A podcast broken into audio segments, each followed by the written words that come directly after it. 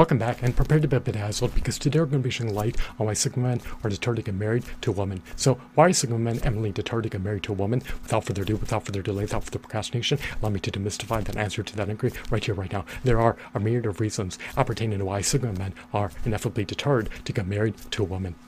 Sigma men are deterred to get married to a woman primarily because it can culminate in them paying a steep divorce settlement, steep lifetime alimony payments, and a dower to a former partner if their marital relationship were to dissolve.